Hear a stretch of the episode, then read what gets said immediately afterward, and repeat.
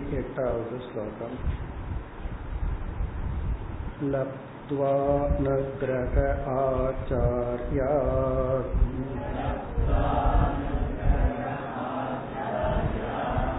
தேன சந்தர்ஷிதாகமகம்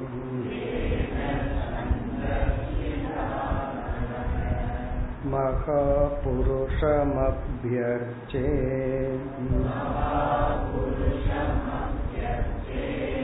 மூர்த்யாபிமதயாத்மனஹ.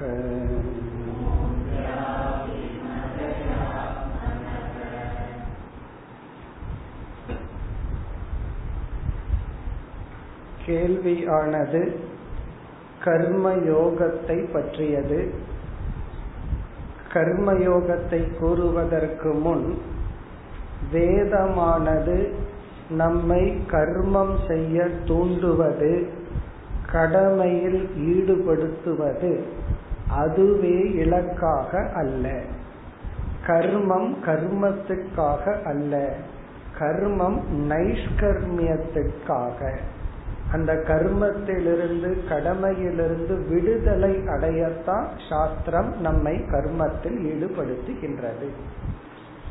பிறகு வேதத்தில் எத்தனையோ காமிய கர்மங்கள் கூறப்பட்டுள்ளது. நீ இதை அடைய வேண்டும் என்றால் இந்த யாகம் செய்ய வேண்டும் என்று பல ஸ்ருதிகள் பல. அதுவும் எதற்கு என்றால் நம்மை உற்சாகப்படுத்தி கர்மத்தில் ஈடுபடுத்துவதற்கே தவிர அனித்தியமான காமியமான உலகத்தை அடைவதற்கல்ல என்று கூறி, பிறகு கர்மயோகத்தில் ஒரு அம்சம் ஈஸ்வர ஆராதனம், தேவ யஜ்ஞம் என்று சொல்லப்படுகிறது. பஞ்சமகா யஜ்ஞத்தில் இறைவனை வழிபடுதல் ஒரு விதமான கர்மயோகம். இந்த இடத்துல பக்தி கர்மம் எல்லாம் கலந்து விடுகிறது. பக்தி யோகம் தனி, கர்மயோகம் தனிங்கிறது கிடையாது. அந்த ஈஸ்வர ஆராதனையை இங்கு இதற்கு பிறகு எடுத்து கூறுகின்றார். இப்படியெல்லாம் ஈஸ்வரனை வழிபட வேண்டும். அப்படி வழிபட்டால் நம்முடைய மனம் தூய்மை அடைந்து ஞானத்தை அடைந்து மோட்சத்தை அடைய முடியும். அதனால இதற்கு பிறகு வருகின்ற ஸ்லோகங்கள் எல்லாம் ஒரே ஒரு தாற்பயம், ஈஸ்வர பூஜா, ஈஸ்வர ஆராதனம். அதைத்தான் ஆரம்பிக்கின்றார். லப்துவா அனுக்கிரக ஆச்சாரியா, அதற்கு தகுந்த ஆசிரியரிடமிருந்து அனுகிரகத்தை பெற்று இன்ஸ்ட்ரக்ஷன், அதற்கு தகுந்த ஆசிரியரிடமிருந்து அறிவை பெற்று சந்தர்ஷித ஆகமக, எப்படி இறைவனை வழிபட வேண்டும் பூஜிக்க வேண்டும்ங்கிற முறையை கற்றுக்கொண்டு மகாபுருஷம் அபியர்ச்சே, இங்கு மகாபுருஷம்னா ஈஸ்வரனை வழிபட வேண்டும், அந்த ஈஸ்வர தத்துவத்தை வழிபட வேண்டும். மூர்த்தியா ஆத்மனக அபிமததயா, யார் யாருக்கு எந்தெந்த உருவங்கள் எந்தெந்த சொற்கள் இறைவனை குறிக்கின்ற நாமங்கள் பிடித்திருக்கின்றதோ அதன் அடிப்படையில் வழிபட வேண்டும். தந்திரோக்தேன விதினான்னு ஏற்கனவே சொன்னார். வேதத்தில் சொல்லப்பட்டுள்ளதோ அல்லது தன்னுடைய குடும்ப வழக்கத்தில் பரம்பரையில் சொல்லப்பட்டுள்ளபடி வணங்க வேண்டும். எல்லாருக்கும் குல தெய்வம் நல்லா ஒண்ணு இருக்கும். அப்ப என்ன செய்யணும்னா அந்த குல தெய்வங்களை நமக்கு பெற்றோர்கள் அல்லது பெரியவர்கள் அறிமுகப்படுத்தின ஈஸ்வர தத்துவத்தை வழிபட வேண்டும். ஆனா அந்த வழிபாடெல்லாம் அந்த மகாபுருஷனுக்கு தான் செல்கின்றது. இருப்பினும் அவரவர்கள் இஷ்டப்படி வழிபட வேண்டும். அதே சமயத்தில் சாஸ்திர முறைப்படியும் இப்ப இனி வருகின்ற ஸ்லோகங்கள்லாம் மிக எளிமையான ஸ்லோகங்கள். அதாவது இந்த பூஜா விதிகளை கூறுகின்றார். இப்படியெல்லாம் இறைவனை வழிபட வேண்டும். இது கர்மயோகத்தின் ஒரு அங்கம், சித்த சுத்தி சாதனம். ஆரம்பத்துல ஈஸ்வரன் வேறு, நாம வேறுதான். என்னதான் அத்வைதம் பேசிட்டு இருந்தாலும் இந்த சரீர அபிமானம் இருக்கும் வரை, உலகத்துல நம்ம அடைய வேண்டிய பொருள்கள் இருக்கும் வரை, சித்த அசுத்தி இருக்கும் வரை, அந்த துவைத பாவத்தை வச்சுட்டு தான் நம்ம சாதனைகளை மேற்கொள்ள வேண்டும். பிறகு அத்வைதம் படிக்கிறமேன்னா அது விஞ்ஞானமய கோஷத்துல எப்படி மாதிரி போட்டு வச்சுக்குவோம். சில சமயங்கள்ல இந்த 2 வயசு குழந்தைக்கு ஒரு 10 லட்சத்தை போட்டு வச்சிருவாங்க. அந்த குழந்தை எப்ப அதை எடுக்க முடியும்னா 18 வயசு ஆனதுக்கு அப்புறம்தான் அது எஜுகேஷன் பர்பஸுக்கு தான் பணத்தை எடுக்க முடியும். அது போல விஷயங்களை உள்ள போட்டு வைப்போம். அத்வைத தத்துவங்களை, சாதனைகளை தெரிஞ்சிட்டு எது நமக்கு முடியுமோ, எது நமக்கு பொருந்துமோ அதை பின்பற்ற வேண்டும். இந்த பூஜை முறைகளை படிச்ச உடனே சில பேர்த்துக்கு இதெல்லாம் என்னால செய்ய முடியலையே, எனக்கு செய்ய தெரியலையே, இதெல்லாம் செய்யணுமாங்கிற கேள்வியும் வரலாம். இங்க ஒரு எக்ஸாம்பிள், உதாரணத்துக்கு சொல்றார். இது போன்ற விதத்தில் இறைவனை வழிபட வேண்டும். யாருக்கு எப்படி வழிபடணும்னு தோணுதோ அப்படி வழிபட வேண்டும். பகவானுடைய நாமத்தை கேட்கறது ஒரு வழிபாடு, சொல்றது ஒரு வழிபாடு, கதை கேட்கறது ஒரு வழிபாடு. அல்லது சில பேர்த்துக்கு காலத்துக்கு தகுந்த மாதிரி, அதுதான் நம்முடைய லாஸ்ட் டாபிக். ஒவ்வொரு காலத்திலையும் கடைசி கேள்வி அப்படித்தான் வர இருக்கின்றது. ஒவ்வொரு காலத்திலையும் இறைவனுக்கு என்ன பேரு, எப்படியெல்லாம் வர்ஷிப் பண்ணுவாங்கிறதா இந்த ராஜாவினுடைய கடைசி கேள்வி. அப்ப சொல்ல போற கலியுகத்துல எப்படி எல்லாம் வழிபடுவார்கள். அதுல ஒரு அதிசயத்தை பார்க்க போறோம். 4 யுகத்துல வெஸ்ட் யுகம் கலியுகம்னு சொல்ல போற. அதுதான் ஆச்சரியம். பொதுவா நம்ம ஏதோ நினைச்சிட்டு இருந்த கலியுகம்னா மோசம்னு கரிச்சு கொட்டிட்டு இருந்தோம். ஆனா ஒரு யோகி சொல்ல போறார், கலியுகம் தான் பெஸ்ட். இங்க கிடைக்கிற அடி உதையெல்லாம் வேற எந்த யுகத்திலயும் கிடைச்சிடாது. இது கிடைச்சு உனக்கு வைராக்கியம் வரலன்னா அப்புறம் என்ன பண்றதுன்னு சொல்ல போற. இந்த கலியுகத்துலதான் நல்ல அடி உதை கிடைக்கும். இத வச்சு உனக்கு புத்திசாலித்தனமா மோட்சத்துக்கு போன்னு சொல்ல போற. இப்ப அங்க ஒவ்வொரு யுகத்துல எப்படி பகவானை வழிபடுதல் அப்படின்னு சொல்ல போற. இத நம்ம படிச்சுட்டு இதுபடியே நம்ம செய்யணுங்கிற அவசியம் இல்லை, இத அப்படியே பின்பற்றணுங்கிற அவசியம் இல்லை. இந்தந்த விதத்துல எல்லாம் இறைவனை வழிபடலாம். அதுல எது நமக்கு ரெலவென்ட்டோ அதை எடுத்துக்கணும். இந்த சாஸ்திரம் படிக்கும் போது கவனமா இருக்கணும். நம்ம எல்லாத்தையும் படிச்சிருவோம், உடனே எனக்கு எதையும் பின்பற்ற முடியலையே, எல்லாத்தையும் பின்பற்ற முடியலையேன்னு சொல்லிட்டு இருப்போம். அப்படி அல்ல, நம்ம வயதுக்கு, நம்ம மனப்பக்குவத்துக்கு எது உகந்தது அதை மட்டும்தான் நம்ம எடுத்துக்கணும். சாஸ்திர படிப்புங்கிறது மேப்பை பார்க்கற மாதிரி, பார்த்த உடனே எல்லா இடத்துக்கும் நான் போக முடியலையேன்னு சொன்னா எப்படி? எதுக்கு என்னால முடியுமோ அதற்கு போனா போதும். இதுக்கெல்லாம் என்ன காரணம்னா, இதை படிச்ச உடனே சில பேர்த்துக்கு இந்த மாதிரி எல்லாம் நான் பூஜை பண்றது இல்லையே அப்படிங்கிற எண்ணம் வரலாம். அது அவசியம் இல்லை. அவரவர்களுக்கு தெரிந்த விதத்துல பகவான வழிபட்டா போதும். ஆனா அந்த பக்தி தான் ரொம்ப முக்கியம். இங்கு சொல்லப்பட்டுள்ள சில சாதனைகள் எல்லாருக்கும் பொதுவானது, அதை நம்ம எடுத்துக்கொள்ள வேண்டும். இனி ஸ்லோகங்களுக்குள் செல்லலாம். அடுத்து 49வது ஸ்லோகம். சுசி சம்முகமாசி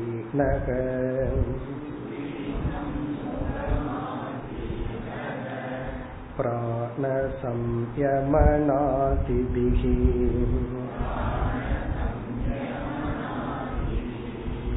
பிண்டம் விசோத்ய சந்நியாசக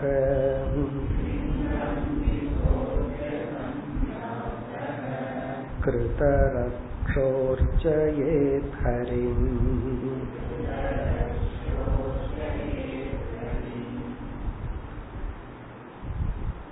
பூஜை என்ற ஒரு சாதனையை, இறை வழிபாடு என்ற ஒரு சாதனையை செய்வதற்கு முன் இந்த வழிபடுபவனை என்ன செய்ய வேண்டும்? இந்த வர்ஷிப்பர், நம்மைய எப்படி என்ன பண்ணணும், அதுதான் இங்க ஆரம்பிக்கின்றார்.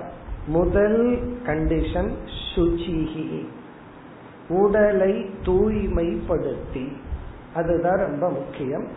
சுச்சிஹினா தூய்மைப்படுத்தி, அப்படின்னா காலையில எழுந்த உடனே பல் துலக்கி உடலை தூய்மைப்படுத்திட்டு தான் பூஜை முதலிய வழிபாடுகளை எல்லாம் செய்யணும். ஜபம் பண்றதா இருக்கலாம், வேற ஏதாவது சாதனையா இருக்கலாம்.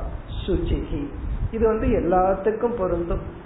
இது ஒரு டிசிப்ளின், நம்மை தூய்மைப்படுத்துதல். அது வந்து ஒரு முதல் லட்சணம். சம்முகமாசீனக, நாம எந்த இறைவனை ஒரு வழிபடுறோமோ அவர் முன் அமர்ந்து, அவரை முன் வைத்து.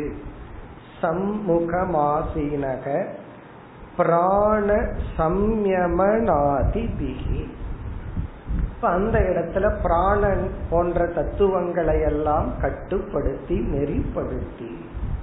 பிராண சம்யமநாதி பிஹி, இந்த பிராணனை வந்து அமைதிப்படுத்தி. இது பூஜை ஆகலாம், சாண்டிங் ஆகலாம், பகவானுடைய நாமத்தை சொல்றதாகலாம், ஜபம் ஆகலாம். ஏதாவது ஒரு இடத்துல அமர்ந்து செய்கின்ற எல்லா உபாசனைக்கும் முதல்ல பிராணனை அமைதிப்படுத்த வேண்டும். நம்ம தியானத்துல அதெல்லாம் பயிற்சி பண்ணியிருக்கோம். அதாவது பிராணனை அமைதிப்படுத்திட்டு தியானத்தை ஆரம்பிக்க வேண்டும். பிராண சம்யமநாதி பிஹி. பிண்டம் விசோத்ய, இங்க பிண்டம்னா ஸ்தூல சரீரம். விசோத்ய என்றால் முதல்ல வந்து தண்ணீரால வியர்வை போன்றத அசுத்தத்தை நீக்கிறோம். அதற்கு பிறகு சில மந்திரங்களை சொல்லி புரோக்ஷனை செய்து ஸ்பிரிச்சுவல் பியூரிபிகேஷன் சொல்றது. ஸ்பிரிச்சுவல் பியூரிபிகேஷன்னா பாவனையில சுத்தப்படுத்துறது. என்னுடைய உடல் இப்பொழுது பூஜைக்கு வழிபாட்டுக்கு தயாராகட்டும், யோகிதை அடையட்டும் அப்படின்னு சொல்லி சரீரத்தை தூய்மையாக பாவித்து. கிருதரக்ஷக சந்நியாசக, இந்த இடத்துல சந்நியாசகங்கிற பொருள், நியாசக என்றால் சுத்திப்படுத்துதல். கரண்யாசம் அப்படின்னு எல்லாம் நம்ம சொல்றோம். கரண்யாசம் அப்படின்னு சொன்னா சுத்திப்படுத்துதல். கிருதரக்ஷக அப்படின்னு சொன்னா நம்முடைய உடல் அங்கங்களை மந்திரங்கள் மூலமாக பாவனையின் மூலமாக தூய்மைப்படுத்துதல். கிருதன்யாசகன கை கால் போன்ற உறுப்புகளை நம்ம வந்து சில மந்திரங்களை சொல்லி இந்த உறுப்புகள் எல்லாம் இப்ப தூய்மையா இருக்குன்னு ஒரு பாவித்தல். அப்படியெல்லாம் செஞ்சு ஹரிம் அர்ச்சையே, அந்த ஹரியை ஈஸ்வரனை நாம் வழிபட வேண்டும். இதுல வந்து இந்த பாவனை தான் ரொம்ப முக்கியம். இந்த உடல் இருக்கிற சில அங்கங்கள் எல்லாம் தூய்மை அடைந்ததாக நம்ம பாவிக்க வேண்டும். இதெல்லாம் நம்ம வந்து வேல்யூ மெடிடேஷன்லயும் பண்ணலாம். சில பண்புகளை நம்ம தியானத்துல அடையணும்னா நம்ம வந்து தியானத்தில் அமர்ந்து இந்த பண்பு எனக்கு இருப்பதாக பாவிக்க வேண்டும். இப்போ ஒருத்தர் கோபம் அதிகமாகவே வந்துட்டு இருக்கு, உடனே அவர் கோபத்திலிருந்து விடுதலை அடைய தியானம் பண்ணணும்னா அவர் எப்படி தியானம் பண்ணணும்னா, இப்ப எனக்கு கோபம் இல்லை, நான் கோபம் அற்றவனாக இருக்கின்றேன் அப்படி ஒரு தியானம் பண்ணி, என்னென்ன சூழ்நிலையில தனக்கு கோபம் வரும்னு கற்பனை பண்ணி பார்க்கணும். அந்த கற்பனை பண்ணி அந்த கற்பனையில நான் இப்ப அமைதியா இருக்கிறேன்னு பிராக்டிஸ் பண்ணணும். அந்த சூழ்நிலை இல்லாதப்பவே, பிறகு அந்த சூழ்நிலை வரும்போது ஏற்கனவே பிராக்டிஸ் பண்ணியிருக்க ஞாபகத்துக்கு வரும். ஏன்னா அந்த நேரத்துல எல்லாம் போய் பிராக்டிஸ் பண்றதுக்கு ஆள் இருக்காது. காரணம் என்ன, அங்க ஏற்கனவே கோபம் வசப்பட்டு அங்க எப்படி பிராக்டிஸ் பண்ண முடியும். அப்போ சாதாரணமா இருக்கும்போது அபியாசம் செய்தா ரியல் சூழ்நிலை வரும் பொழுது நம்ம சந்திக்க முடியும். அப்படி பாவனையினால நம்முடைய சரீர அங்கங்களை தூய்மைப்படுத்துதல். அதுக்கு முன்னாடி குளிக்காம நான் பாவனையிலேயே பண்ணிடுறேன்னு சொல்லக்கூடாது. முதல்ல ஒழுங்கா குளிச்சுட்டு நான் பல்லு விளக்குனேன்னு பாவனை பண்ணிக்கிறேன் அப்படின்னு சொல்லிட்டு பூஜையெல்லாம் பண்ணக்கூடாது. அதை செஞ்சுட்டு மேலும் ஸ்பிரிச்சுவல் பியூரிபிகேஷன், மேலும் இந்த உடல் இறைவனுக்கு பூஜை செய்யும் தகுதியை அடைந்து விட்டது என்று பூஜிக்க வேண்டும். இனி இந்த பூஜா விதியையே வரிசையாக கூறுகின்றார். அடுத்த 50வது ஸ்லோகம். அர்ச்சாதோ ஹிருதயே சாபி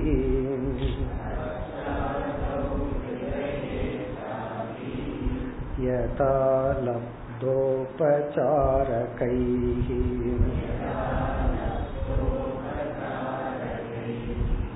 திரவ்யக்ஷித்யாத்மலிங்கானி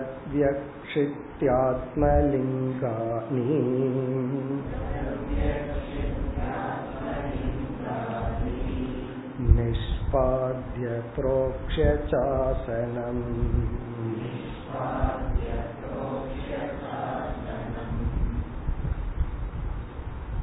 அர்ச்சாதௌ, நாம் எந்த விக்கிரகத்தை அல்லது படத்தை பிம்பத்தை முன்னாடி வச்சிருக்கிறோமோ அந்த மூர்த்தியை, அந்த இடத்துல ஈஸ்வரனை வழிபடலாம்.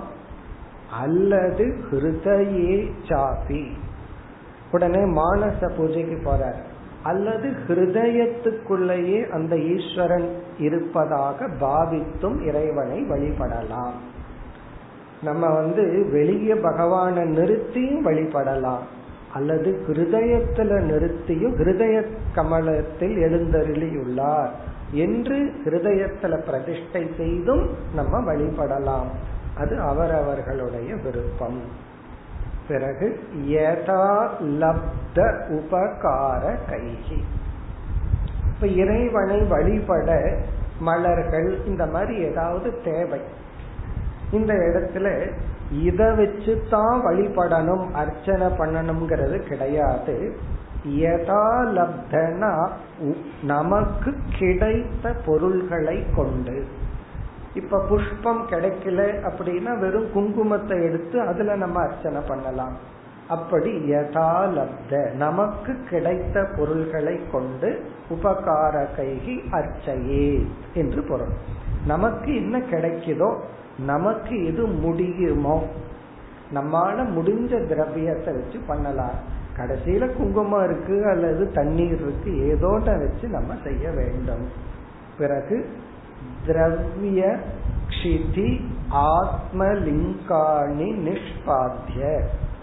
திரவியம் என்றால் எந்தெந்த பொருள்கள் எல்லாம் வழிபாட்டுக்கு நம்ம எடுத்துள்ளோமோ அதை மந்திரத்தினால் தூய்மைப்படுத்தி. இப்ப புஷ்பம் இருக்கு, மலர்கள் இருக்கு. அந்த மலர்கள் கடையில எங்கேயோ இருந்து வந்திருக்கு. நம்ம கோயில்ல எல்லாம் கொடுத்த அர்ச்சகர் என்ன பண்றார், உடனே அதுக்கு ஒரு புரோக்ஷணம் பண்ணி அதை ஒரு தூய்மைப்படுத்தி எடுத்துக்கிறார். அதை நம்ம தப்பா பேசக்கூடாது. இவர் என்ன மடி சாரி இதெல்லாம் பாக்குறாரு, நான் என்ன மோசமா கொண்டு வந்தேன் அப்படியெல்லாம் நம்ம பார்க்கக்கூடாது. அது என்னதான் நல்லதா இருந்தாலும் அந்த இடத்துல மந்திரத்தினால ஒரு புரோக்ஷணம் பண்ணி அது ஈஸ்வரனுக்கு உகந்ததாகட்டும்னு சொல்லி எடுத்து கொள்ளுதல்.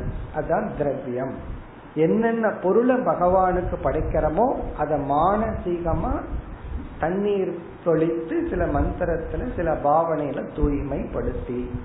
க்ஷிதினா இடம், அந்த இடத்தை தூய்மைப்படுத்தி. இதெல்லாம் நம்ம ரெகுலரா பண்றதா.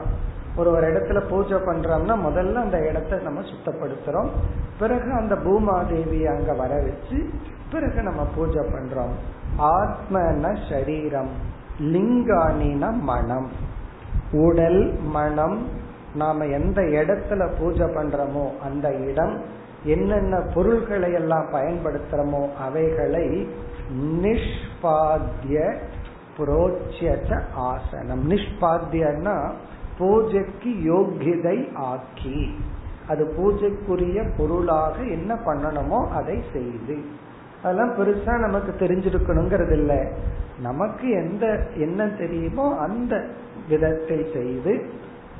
ஆசனம் ச புரோக்ஷ்ய, நாம் அமர்கின்ற ஆசனத்தையும் புரோக்ஷனை செய்து தூய்மைப்படுத்தி பிறகு நம்ம சேர்த்திக்கணும். அந்த ஈஸ்வரனை வழிபட வேண்டும். மேலும் அடுத்த ஸ்லோகம். உபாத்யாதி நுபகல்ப்யாத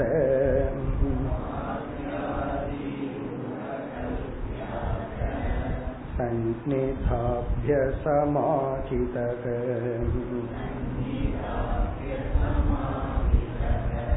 கிருதாதி விக்ருதன்யாசக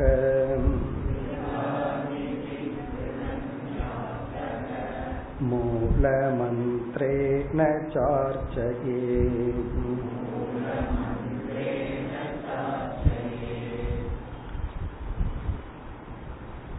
பாத்யாதீன் உபகல்பிய அத. பாத்யம், ஆச்சமணியம், அர்க்கியம், இப்படியெல்லாம் பகவானுடைய பாதங்களை கழுவ நம்ம கொடுக்கிற நீர் வந்து பாத்யம். ஆதி அப்படிங்கிறது பகவானுடைய வாயை சுத்தம் பண்றதுக்கு ஆச்சமணியம். அர்க்கியம்னா கைகளை சுத்தப்படுத்த. இதுக்கெல்லாம் சில மந்திரங்கள் எல்லாம் இருக்கு.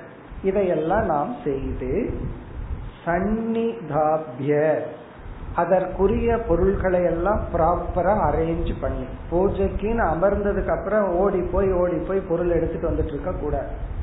சில பேர் வந்து ஆரம்பிச்சதுக்கு அப்புறம் சமையலறையில போய் அந்த மஞ்சள் எடுத்துட்டு வருவார்கள். அப்படியெல்லாம் இல்லாம சன்னிதாபியான தேவையானதை எல்லாம் வச்சுட்டு, எல்லாத்த விட முக்கியம் சமாஹிதக, மனதை அமைதிப்படுத்தியவனாக. இந்த பூஜை பண்றதே அமைதிக்காக. சில பேர் பூஜையை பார்த்தா அவ்வளவு ஆரவாரமா, அவ்வளவு டென்ஷனா இருக்கும். இவரை விட சுத்தி இருக்கிறவங்களுக்கு அவ்வளவு டென்ஷனா இருக்கும். காரணம் என்ன, எந்த நேரத்துல எதை கேட்பார் அப்படின்னு எல்லாம். இப்படி எல்லாம் இல்லாம சமாஹிதக ஹிருதாதிபிஹி கிருதன் ஞாசக. ஹிருதாதிபிகின சில மந்திரங்கள் எல்லாம் இருக்கு. ஹிருதயாய நமக அப்படின்னு சொல்லி ஹிருதயத்தை தொடுறது. சிரசே ஸ்வாஹா அப்படின்னு சொல்லி அந்த சிரசை சொல்றது. சிகாய வஷட்டு, பிறகு வந்து அஸ்திராய பட், இப்படி எல்லாம் சில மந்திரங்கள் இருக்கு. அதான் ஹிருதாதிபிஹி என்று. கவச்சாயகும், இந்த பட்டு ஹும் ஸ்வாகா இதெல்லாம் ஸ்தோபம் என்று அழைக்கப்படுவது. இதுக்கெல்லாம் அர்த்தங்கள் கிடையாது. சாஸ்திரத்துல வேதத்துல சொல்லப்பட்டுள்ள சப்தங்கள் அது வந்து இண்டிகேட் பண்ணுது. இதெல்லாம் நம்ம லைஃப்ல யூஸ் பண்றதுதான். சில ஸ்தோபம் எல்லாம் யூஸ் பண்ணுவோம். ஒருத்தரை பார்த்து அப்படின்னா அங்க ஒரு அர்த்தம் இருக்கு. இப்போ ஒருத்தர் வந்து ஏதாவது குடுக்கறன்னு போறாரு, அங்க பின்னாடி இருந்து ஊன்னு ஒரு சத்தம் வருது, உடனே குடுக்காதன்னு அர்த்தம். அந்த ஸ்தோபம் மாறுச்சுன்னா இன்னும் கொஞ்சம் அதிகமா கொடுன்னு அர்த்தம். அப்படி நம்மளும் சில சவுண்டு சிக்னல் எல்லாம் வச்சிருக்கிறோம். அவங்கவுங்க அந்த சவுண்டுல சில சிக்னல் கொடுப்பார்கள். அதுல அவங்க புரிஞ்சுக்குவாங்க, ஓ இதை செய்யணும், இதை செய்யக்கூடாது அப்படின்னு சொல்லி. அதே போல வேதத்திலையும் சில சவுண்டு சிம்பல் எல்லாம் இருக்கு. அதெல்லாம் வந்து ஏன் எதுக்குன்னு எல்லாம் கேட்கக்கூடாது. அப்படி இருக்கு. அந்த மந்திரங்களை சொல்லி கிருத ஞாசக. கிருதன்யாசகனா உடலில் இருக்கின்ற ஒவ்வொரு அங்கங்களையும் மனதில் தூய்மைப்படுத்தி. இது வந்து வெறும் பூஜைக்கு மட்டும் பயன்படாது. இப்படி செய்ய செய்ய நம்ம மீதே நமக்கு ஒரு மரியாதை ஏற்படும், நம்ம மீதே நமக்கு ஒரு பக்தி ஏற்படும். நம்முடைய உடலையே நம்ம ஒரு ரெஸ்பெக்ட் பண்ணுவோம், வணங்குவோம்.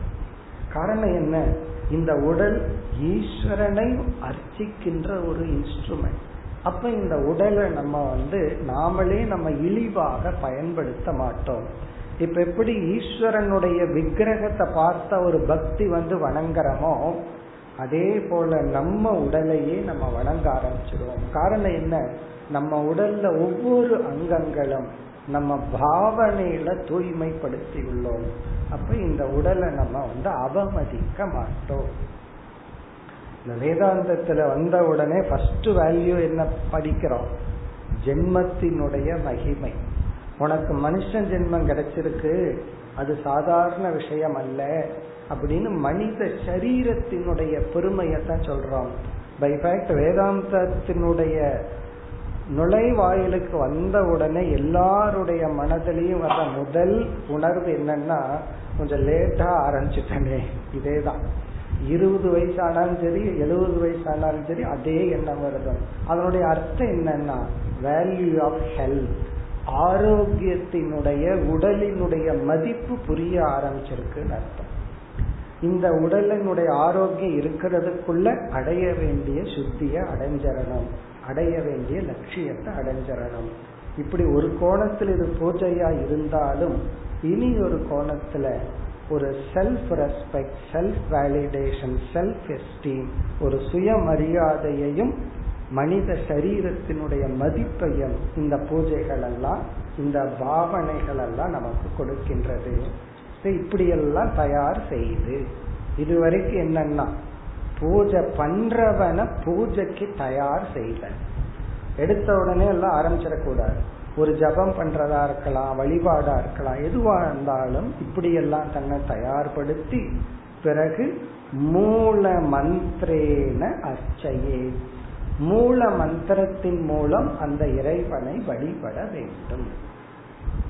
இங்க மூல மந்திரம்னா நாம எந்த தேவதையை எடுத்திருக்கிறோமோ அந்த தேவதைக்குரிய மந்திரம். இப்ப முருகனை எடுத்துட்டோம்னா சரவண பவாய, சிவனை எடுத்துட்டா நம சிவாய அல்லது சிவாய நமக, விஷ்ணுவை எடுத்துட்டோம்னா அதற்கு தகுந்த ஓம் நமோ நாராயணாய, இப்படியெல்லாம் அந்தந்த தேவதைகளுக்குன்னு சில மந்திரங்கள் இருக்கு. அந்த மந்திரங்கள் பிறகு நம்ம பார்த்தோம்னா எல்லா தேவதைகளுக்கும் காயத்ரி மந்திரம் இருக்கு. அந்த மந்திரம் அதெல்லாம் மூல மந்திரம் சொல்றது, அந்த தேவதையை குறிக்கின்ற மந்திரங்களை எடுத்துக்கொண்டு. அதனாலதான் இவர் ஸ்பெசிபிக்கா சொல்லல இதுதான் மூல மந்திரம்னு சொல்லல, ஏன்னா ஆரம்பத்திலேயே ஃபுல் லைசன்ஸ் கொடுத்திருக்கார். நீ எந்த இஷ்ட தேவதையை வழிபட விருப்பறையோ அந்த தேவதைன்னு சொல்லிட்டார். அதற்கு தகுந்த மூல மந்திரத்தை நாம் உச்சரித்து இறைவனை வழிபட வேண்டும். அடுத்த ஸ்லோகம் சாங்கோபாங்காம் சபார்ஷதாம்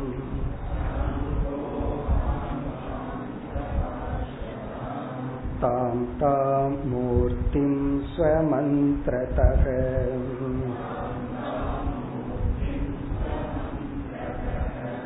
பாத்யமர்க்கமாச்சமணியாத்யைஹி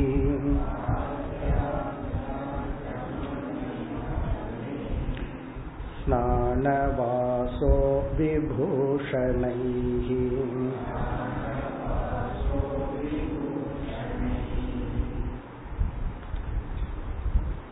அந்த இறைவனை எப்படியெல்லாம் வழிபடணும் அப்படின்னு ஒரு ஹிண்ட் மாதிரி கொடுக்கிறார் இந்த யோகி ஆனவர்.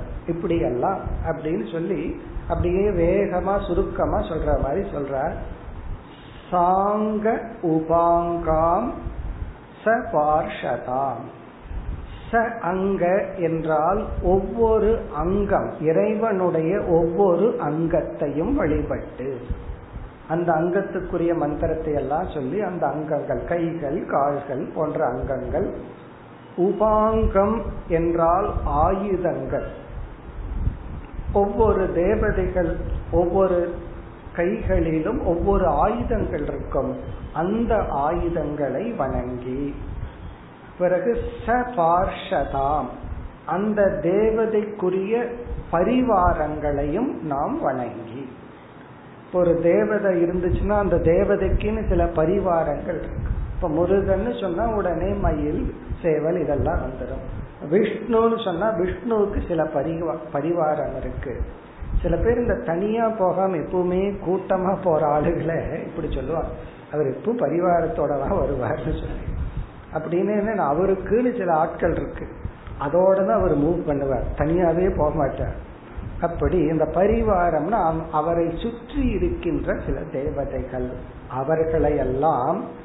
தாம் தாம் மூர்த்தி, அந்தந்த மூர்த்திகளை, அது பரிவாரங்கள் அங்கங்கள் ஆயுதங்கள், இவைகளை ஸ்வமந்திரதக அவர்களுக்குரிய மந்திரங்களின் மூலமாக, அந்தந்த தேவதைகள் ஆயுதங்கள் அங்கங்களுக்குரிய மந்திரங்கள் மூலம் பாத்ய அர்க்ய ஆச்சமணி யாத்யேகி இவைகள் மூலமாக பாத்தியம்னா அவங்களுக்கு பாத்தியம் பண்றது, அதாவது பாதங்களை சுத்தப்படுத்த நீர் கொடுத்தல், அர்க்கியம்னா கைகளை சுத்தப்படுத்த நீர் கொடுத்தல், இதெல்லாம் பாவனை தான்.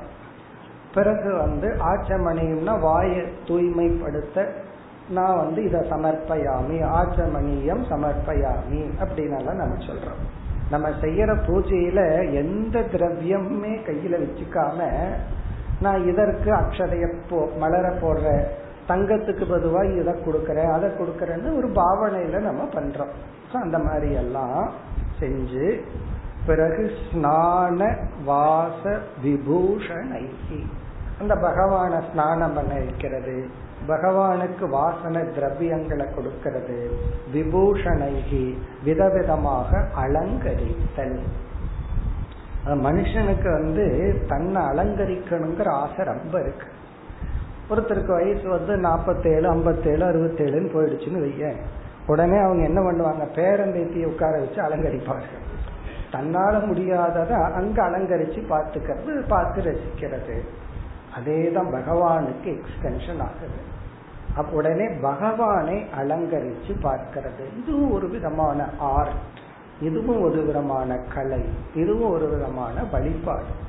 சைக்கலாஜிக்கெல்லாம் வேலை செய்யுது. பகவானை அலங்கரிச்சு பார்க்கும்போது ஒரு சந்தோஷம் வருது. இப்ப தன்னை அலங்கரிக்கணுங்கிற எண்ணம் எல்லாம் போயிருது, அல்லது அந்த ஏக்கம் எல்லாம் போயிருது. எனக்கு அலங்காரமே யாரும் பண்றது இல்லை அப்படிங்கிறது போகிறது. பகவானை அலங்கரித்து பார்த்தல். எப்படி குழந்தைய அலங்கரிச்சு பெற்றோர் பார்த்து மகிழ்கிறார்களோ, அவங்கள அலங்கரிச்சுக்கிறத விட சில பேர் சொல்லுவாங்க, இனி எனக்கு என்ன இந்த அலங்காரம்னு குழந்தைகளுக்கு கொடுப்பாங்க. அதே போல ஈஸ்வரனை அலங்கரிச்சு நம்ம வழிபடுத்தல். இதுக்கு எல்லாத்துக்குமே அர்த்தம் இருக்கு. இதெல்லாம் ஏதோ சும்மா வேலை இல்லாம இதெல்லாம் பண்றாங்கன்னு அர்த்தம் கிடையாது. இதெல்லாம் ரிஷிகள் ரொம்ப சிந்திச்சு நம்ம சைக்கலாஜிக்கலா என்னென்ன ப்ராப்ளம் நமக்குள்ள இருக்கும் அதையெல்லாம் இந்த எமோஷன்ல சரி பண்றதுக்கு தான் எத்தனையோ விதமான பூஜைகள் எல்லாம் சொல்லப்பட்டிருக்கு. நமக்கு தேவைன்னா நம்ம செய்யலாம், எல்லாம் செய்யணுங்கிற அவசியம் கிடையாது. இது வேகமா சொல்ற இப்படியெல்லாம் இறைவனை வழிபட வேண்டும். பிறகு மேலும் எப்படி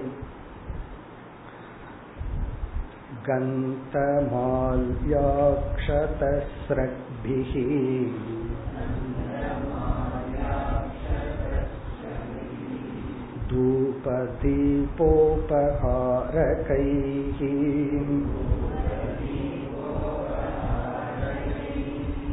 சாங்கம் சம்பூஜ்ய விதிவத்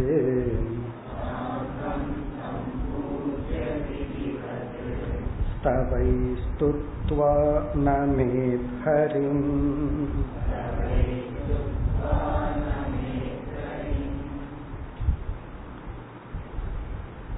நமேத் ஹரிம், ஹரியை இவ்விதமெல்லாம் வணங்க வேண்டும். எவ்விதம்?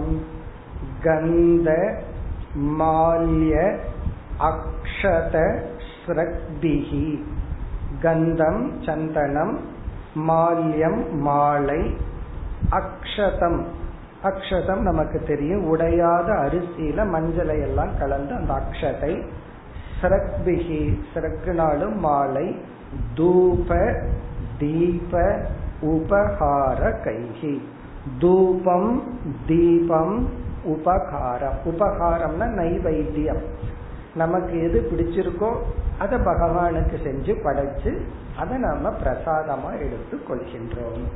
பிறகு சில விதிமுறையெல்லாம் இருக்கு, இந்தந்த தேவதைக்கு இதைத்தான் படைக்கணும்னு சொல்லி அதையெல்லாம் படைச்சு நம்ம எடுத்துக்கணும்.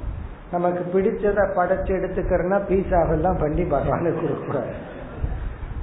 சம்பிரதாயத்துல எது சொல்லப்பட்டிருக்கோ அதையெல்லாம் படைச்சு நம்ம அதை பிரசாதமாக எடுத்து உட்கொள்ளுதல்.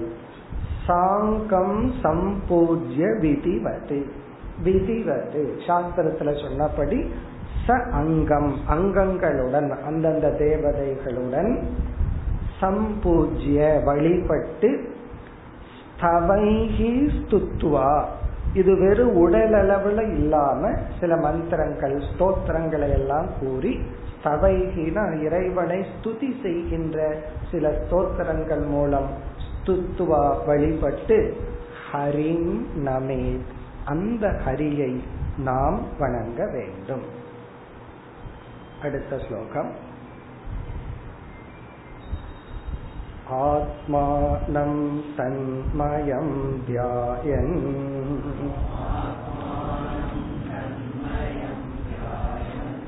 மூர்த்திம் சம்பூஜயேத் ஹரேஹே.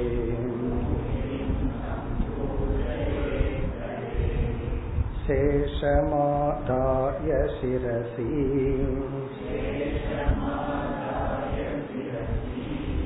ஸ்வதாம் லுத்வாஸ்ய சத்கிருதம்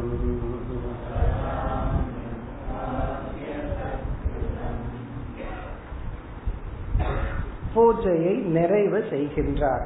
எப்படி பூஜை நிறைவடைய வேண்டும் அப்படின்னு சொல்றார். அதாவது சுருக்கமா சில ஸ்லோகங்கள்ல இப்படி எல்லாம் இறைவனை வழிபட்டு பூஜையை இப்படி நிறைவு செய்ய வேண்டும். மிக அழகான நிறைவு. ஆத்மானம் தன்மயம் தியாய. கடைசியா பூஜை எப்படி நிறைவடைகிறதுன்னா தன்மயம் ஆத்மானம் தியாயம். அந்த ஈஸ்வரனையே தானாக தியானம் செய்து. ஆத்மானம்னா தன்னையே, தன்மயம் நாம யார வழிபட்டமோ அவர்களாக தியானம் செய்து. மூர்த்திம் சம்பூஜையே ஹரேஹே, ஹரியினுடைய உருவத்தை வழிபட வேண்டும். இப்ப கடைசியில் என்னன்னா அந்த ஹரிதான் எனக்குள்ள இருக்கின்றார் என்று அந்த இறைவனையே நம்மயமாக தியானம் செய்து. இது ஞானம் அல்ல, இது உபாசனை தியானம். இப்ப அகம் பிரம்மாஸ்மின்னு நம்ம வேதாந்தத்துல சொல்லி விசாரம் பண்றது வேறு. அங்கு தியானம் கிடையாது. நான் பிரம்மன் என்ன பாவிக்கிறேன், உபாசிக்கின்றேன், தியானிக்கின்றேன் அல்ல. அங்க நான் அப்படி புரிந்து கொள்கின்றேன், அது ஞான யோகம். அதற்கு தயாராகிறது தான் இந்த உபாசனை. இதுல எல்லாம் நம்ம ரெடி படுத்திக்கிறோம், தயார்படுத்திக்கிறோம், ரிகர்சல் சொல்றோமே. அந்த ரிகர்சல் தான் இது. ஒரிஜினல் என்னன்னா எந்த ஒரு ப்ரோக்ராமுக்குமே ஒரிஜினலை விட ஒரிஜினல்ல ஒரு முறை தான் ஆடுவாங்க. ரிகர்சல் எத்தனை முறை ஆடுவார்கள் அல்லது பாடுவார்கள். அப்படி இந்த உபாசனைங்கிறது ரிகர்சல். ஒரிஜினல்ங்கிறது அகம் பிரம்மாஸ்மிங்கிறது புரிஞ்சுக்கிறது. அது ஒரு முறை புரிஞ்சுட்டா போதும், சும்மா புரிஞ்சுக்க வேண்டிய அவசியம் கிடையாது. அது கடைசி. இப்ப இது ஒரு விதமான தியானம், தன்னை ஈஸ்வரனாக பாவித்தல். பிறகு சேஷமாதாய சிரசி. பூஜையெல்லாம் முடிச்சதுக்கு அப்புறம் என்னென்னலாம் மீதி இருக்கோ அந்த மலர்களை எல்லாம் அர்ச்சனை பண்ணிருப்போம், நிர்மால்யம்னு சொல்லுவோம். பிறகு நைவேத்தியம் எல்லாம் படைச்சிருப்போம். அதை நாம் பிரசாதமாக எடுத்து கொண்டு சிரசி ஆதாயம்னா அதை அப்படியே தலையில வச்சுட்டு அர்த்தம். அப்படின்னா வித் ரெஸ்பெக்ட். ஏன்னா ஒரு முறை பூஜை பண்ணி பகவானுக்கு அர்ப்பணை பண்ணா அது பகவானுக்குரிய பொருள். அதை வேற யாராவது எடுத்து சாப்பிட்றன்னா அது என்னோட சாப்பாடுன்னு சொல்லக்கூடாது, அது கொடுத்தரணும். அது பகவானை சார்ந்தது. அதனாலதான் பிரசாதம்ங்கிறது எல்லாத்துக்கும் பகிர்ந்து கொடுக்கறது. சிரசி சேஷம் ஆதாய. இதை கொஞ்சம் தத்துவ ரீதியா சொல்லணும் அப்படின்னா இறைவனை வழிபட்டதுக்கு அப்புறம் வருகின்ற கர்ம பலனை இறைவனுடைய பிரசாதமாக தலையில் எடுத்து கொடுத்து என்ன கொடுக்கிறாரோ, என்ன பலன் நமக்கு வருதோ அது பகவான் கொடுத்த பிரசாதம். நீ என்ன இப்படி பண்ணிட்டன்னா தான் அவன் மேல கோபம் வருது. எனக்கு நீ என்ன இந்த மாதிரி இடத்துல கொண்டு உட்கார வச்சுட்ட அப்படின்னு. பகவான் என்ன இங்க உட்கார வச்சிருக்காரு. மற்றவங்க எல்லாம் கருவிகள் தான், யாருக்குமே எந்த சக்தியும் கிடையாது. பகவான் தான் என்ன இந்த நிலையில வச்சிருக்காருன்னு சொல்லி எடுத்துக்கொண்டு சத்கிருதம். சத்கிருதம்னா வணங்கப்பட்ட அந்த பகவத் தத்துவத்தை, சத்கிருதம்னா மரியாதை செய்யப்பட்ட வணங்கிய அந்த பகவானை ஸ்வதாம்னி உத்வாஸ்ய. பிறகு ஒரு மூர்த்தியில பகவான ஆவாகனம் பண்ணி வச்சிருப்போம். பிறகு என்ன பண்றோம், பகவான் அந்த மூர்த்தியிலிருந்து உன்னுடைய இடத்துக்கு நீ போ அப்படின்னு அனுப்பிச்சு வைக்கிறது. அப்படி அனுப்பிச்சு வைக்கிறது ரெண்டு இடம். ஒன்னு நீ எங்கிருந்தியோ அங்க ஓடி போயிரு, இல்லைன்னா என்னுடைய விருதயத்துல மறுபடியும் நீ வந்து அமர்ந்து கொள். முதல்ல என்ன பண்றோம், ஆவாகனம் பண்ணும்போது ஹிருதயத்திலிருந்து வெளியே எடுத்து மூர்த்தியை நிறுத்தி வழிபடுறோம். பிறகு மீண்டும் ஹிருதயத்துக்குள்ள அனுப்பிச்சிடுறோம். அல்லது நீ எங்க இருந்தையோ அங்கிருந்து இங்க நீ ஆவாகனம் ஆகணும், பிறகு அந்த இடத்தை விட்டு நீ போகணும். அதை ஏன் நம்ம அப்படி சொல்றோம் அப்படின்னா, அப்படி சொன்னோம்னா தான் அந்த இடத்துல நடந்தெல்லாம் போக முடியும். இல்லைன்னா எப்படி நடந்து போறது, பகவான் அங்க இருந்த எப்படி காலில் பிடிக்க முடியும்? அதனால மீண்டும் நீ அங்க போயிரு அப்படின்னு சொல்லி பூஜையை நிறைவு செய்ய வேண்டும் என்று கூறி அடுத்த மந்திரத்தில் இந்த யோகியானவர் இந்த கேள்விக்கான பதிலையும் நிறைவு செய்கின்றார். 55 ஏவமக்ஞர்கதோ யாதௌ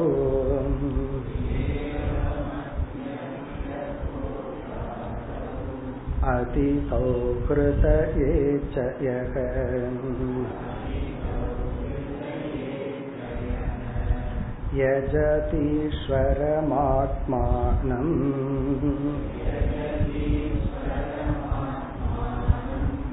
அச்சிராம் முச்யதே ஹி சகம்.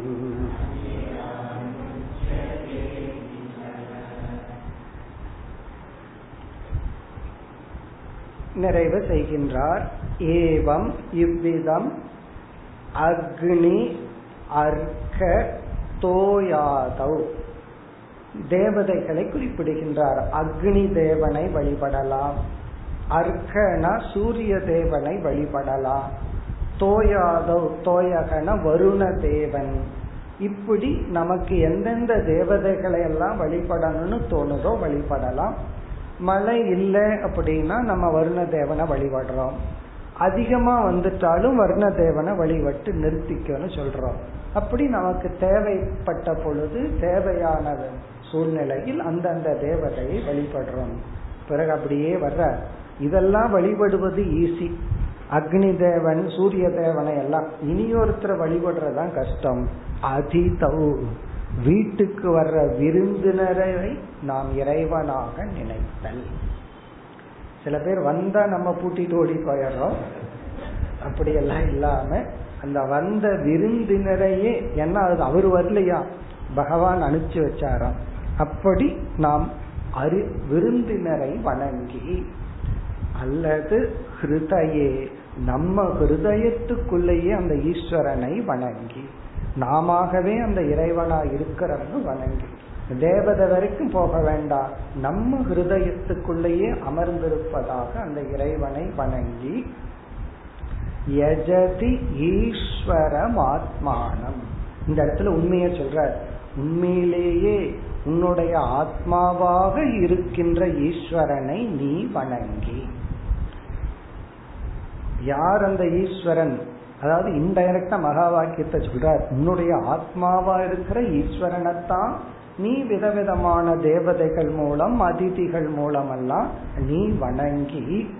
பிறகு அச்சிராத் முச்சதேஹி சக, இந்த சாதகன் விரைவில் மோட்சத்தை அடைகின்றான், அடைய வேண்டிய பலனை விரைவில் அடைகின்றான்.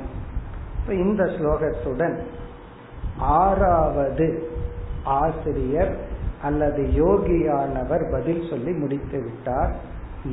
4 அத்தியாயத்துல 2வது அத்தியாயம் முடிவடைகிறது. நம்ம இனி 7வது கேள்விக்கு போகணும். 3வது அத்தியாயம், அடுத்த அத்தியாயத்தின் முதல் ஸ்லோகம். யானி யானீக கர்மாணி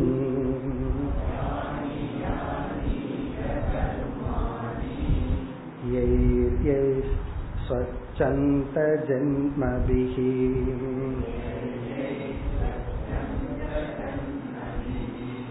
சக்ரே கரோதி கர்த்தாவாம்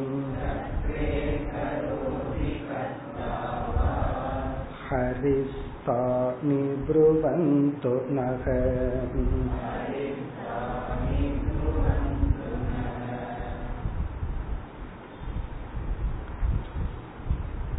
இந்த நவயோகி சம்வாதத்தில் 4 அத்தியாயங்கள் 9 யோகிகள் ராஜா விதேக ராஜா கேட்கிற கேள்விக்கு பதில் சொல்லி கொண்டு வருகின்றார். அதுல 6 கேள்விகளை நம்ம பார்த்து பதிலையும் பார்த்து முடித்துள்ளோம். இப்ப இந்த ஸ்லோகம் 7வது கேள்வியை கேட்கின்றார் ராஜா.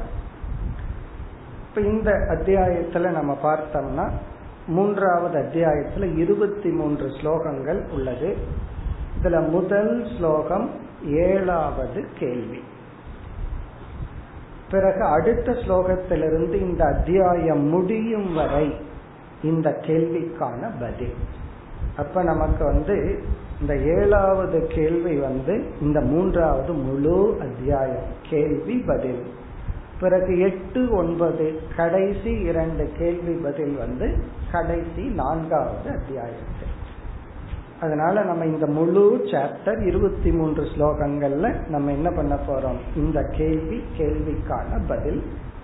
இங்க கேள்வி என்ன, ரொம்ப எளிமையான கேள்வி, ஆனாலும் மிக அழகா தத்துவ ரீதியாகவும் புராண ரீதியாகவும் பதில் வர உள்ளது. கேள்வி என்னவென்றால், பகவத்கீதையில 4வது அத்தியாயத்துல வந்தது போலதான் அவதார தத்துவம். கீதையில அர்ஜுனன் பகவானுடைய அவதாரத்தினுடைய நோக்கம் என்ன, ஏன் எப்படி நீங்கள் அவதரிக்கிறீர்கள்னு கேட்டார். அதுதான் இங்க கேள்வி. இப்ப கேள்வி விஷ்ணுவினுடைய அவதார தத்துவங்களை எடுத்து விளக்குங்கள், அதுதான் கேள்வி. பகவான் விஷ்ணு எடுத்த அவதாரங்களை எல்லாம் கூறுங்கள். எளிமையான சிம்பிள் கொஸ்டின். இப்ப கேள்விய பார்ப்போம். யானி யானி இஹ கர்மாணி யைஹி யைஹி ஸ்வச்சந்த ஜென்மபிஹி ஸ்வச்சந்த ஜென்மபிஹி. ஜென்ம அப்படின்னா பிறப்பு, ஸ்வச்சந்த ஜென்ம அப்படின்னா தான் விரும்பி ஏற்றுக்கொள்கின்ற உடல் அல்லது பிறப்பு. ஸ்வச்சந்த ஜென்மன்னு அவதாரம். நம்மெல்லாம் ஸ்வச்சந்த ஜென்மத்துல இல்லை. ஸ்வச்சந்த ஜென்மம் அப்படின்னா தானாக விரும்பி தன்னுடைய சாய்ஸ்ல ஓகே இந்த உடல் எடுக்கலாம், இந்த உடல் எடுக்கலாம், இத்தனை நாள் வாழலான்னு முடிவு பண்ணி எடுக்கிற உடல். நம்ம எல்லாம் பகவான் பிறக்கும் போது உனக்கு என்ன வேணும் அப்படின்னு எல்லாம் கேட்கல. நீ யாருகிட்ட பிறக்கணும், யார் உனக்கு அம்மா அப்பா வேணும் அப்படின்னு எல்லாம் கேட்கல. அல்லது நீ எத்தனை நாள் இருக்கணும் இப்பவே சொல்லிட்டு போ, அப்படியெல்லாம் பகவான் நம்ம கிட்ட சாய்ஸ் கொடுக்கல.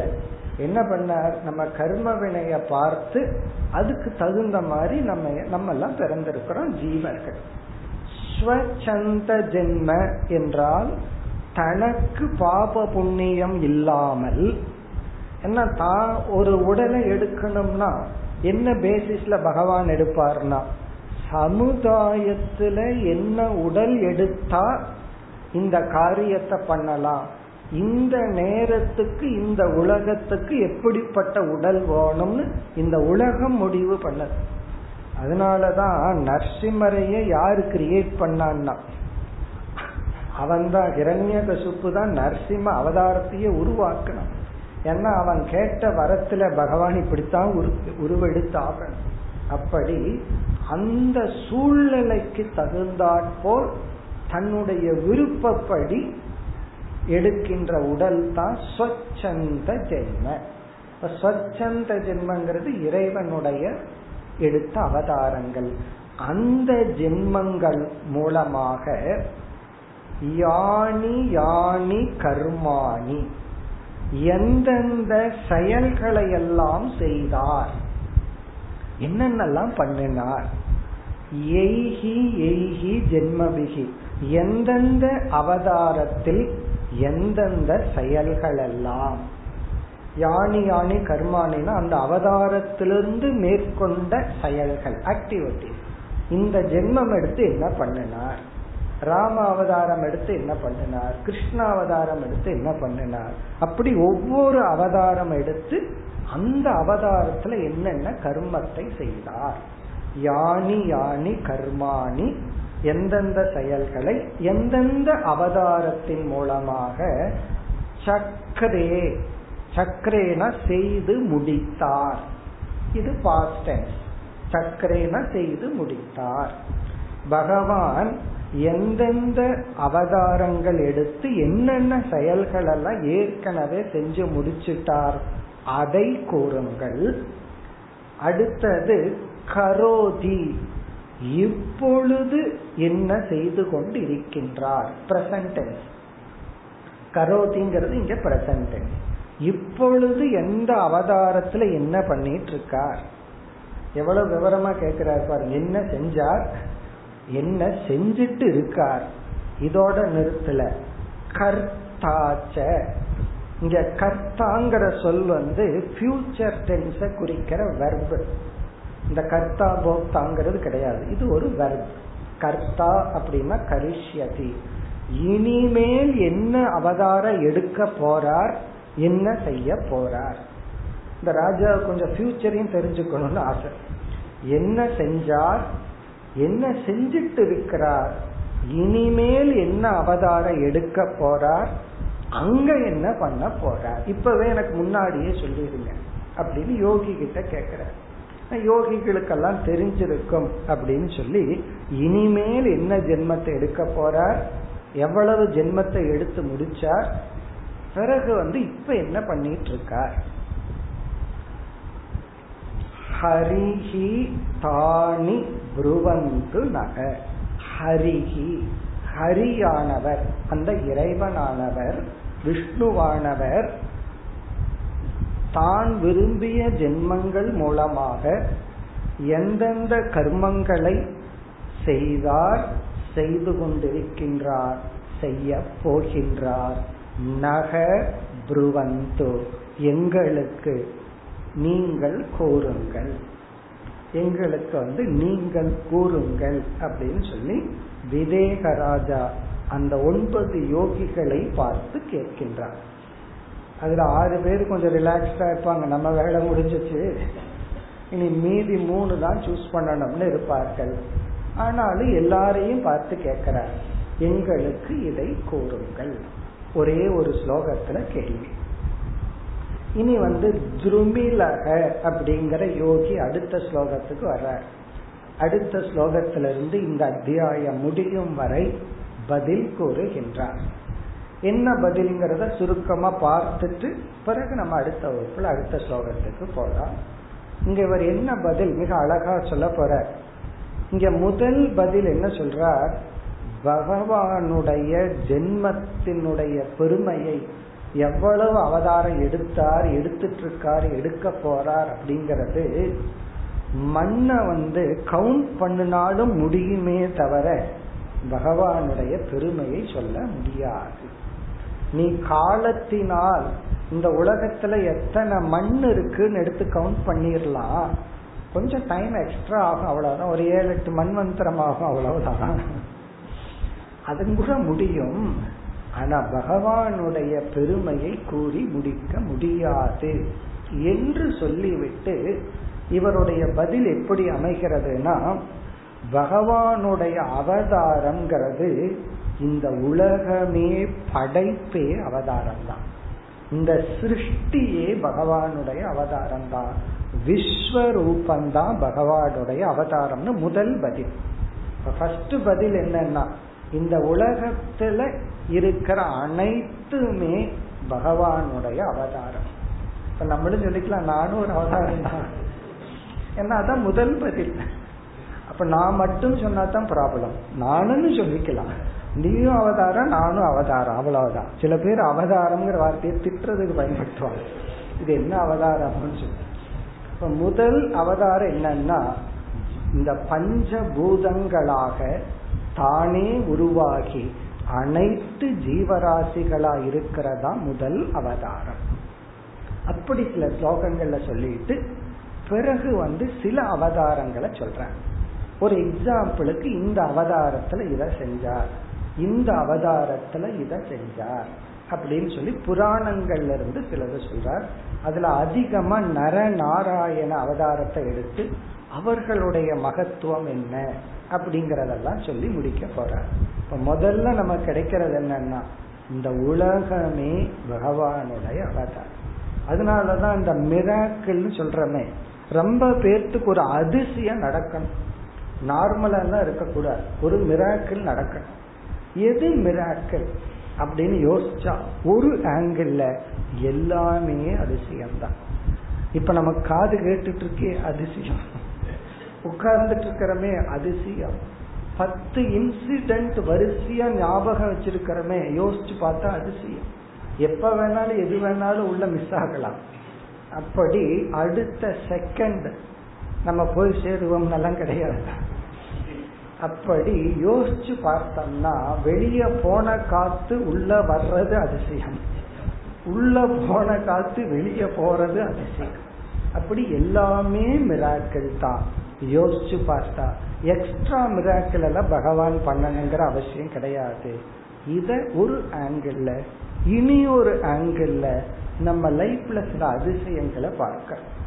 எப்பாவது சில அதிசயங்கள் நம்ம நினைக்கிறோம் அது அப்படியே நடக்கிறது.